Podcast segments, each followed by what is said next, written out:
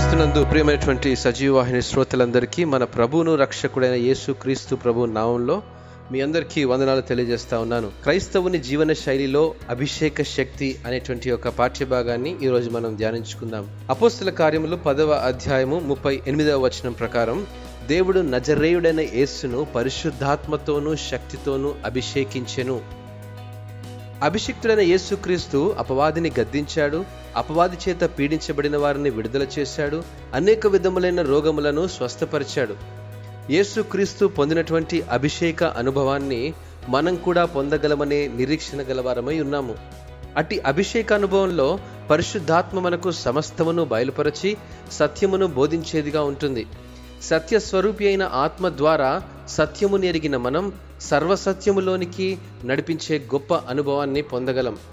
అంతేకాకుండా పేతులు రాసినటువంటి రెండవ పత్రిక మొదటి అధ్యాయం మూడు నాలుగు వచనాల ప్రకారం దేవుని స్వభావమునందు మనం పాలివారమగుటకు తన అనుభవ జ్ఞానమును మనలో నింపి మహిమ గుణాతిశయములను బట్టి ఆయన మనకు అమూల్యములను అత్యధికములైనటువంటి వాగ్దానాన్ని అనుగ్రహించేవాడై ఉన్నాడని గ్రహించాలి. దేవుని స్వభావం పొందుకున్న మనం ఆ శక్తి సామర్థ్యాలను వీక్షించే వారంగా కాక ఆ శక్తిని పొంది అనుభవించే వారంగా దేవుడు మనల్ని ఎన్నుకుంటాడనే సంగతి మనము గ్రహించాలి. దేవుని శక్తి మనలో పనిచేయడానికి పరిశుద్ధాత్మ చాలా అవసరం.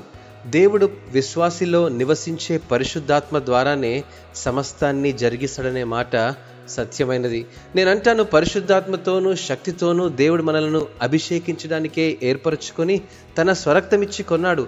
పరిశుద్ధ గ్రంథంలోని ప్రతి వాగ్దానాలను మన జీవితాల్లో నెరవేర్చడానికి పరలోక శక్తి సామర్థ్యాలను భూలోక శక్తి సామర్థ్యాలను మనలో అనుదినం నింపి మన జీవితాలకు సంబంధమైన ప్రతి వాగ్దానం నెరవేర్చబడ్డానికి తనదైన అభిషేక శక్తి సామర్థ్యాలను పరిశుద్ధాత్మ ద్వారా మనకు దయచేస్తూ ఉన్నాడు.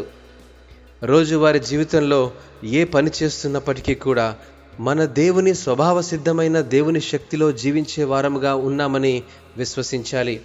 యేసుక్రీస్తు నేర్పిన ఈ అభిషేక అనుభవాన్ని మనం కూడా అలవర్చుకొని అనుదిన క్రైస్తవ జీవన శైలిలో ఇట్టి అభిషేక శక్తి సామర్థ్యాలను పెంపొందించుకోవాలనే ఉద్దేశం కలిగినడం ఎంతో మంచిది. ఇట్టి కృప ప్రభు మనందరికీ దయచేయనుగాక. ఆమెన్.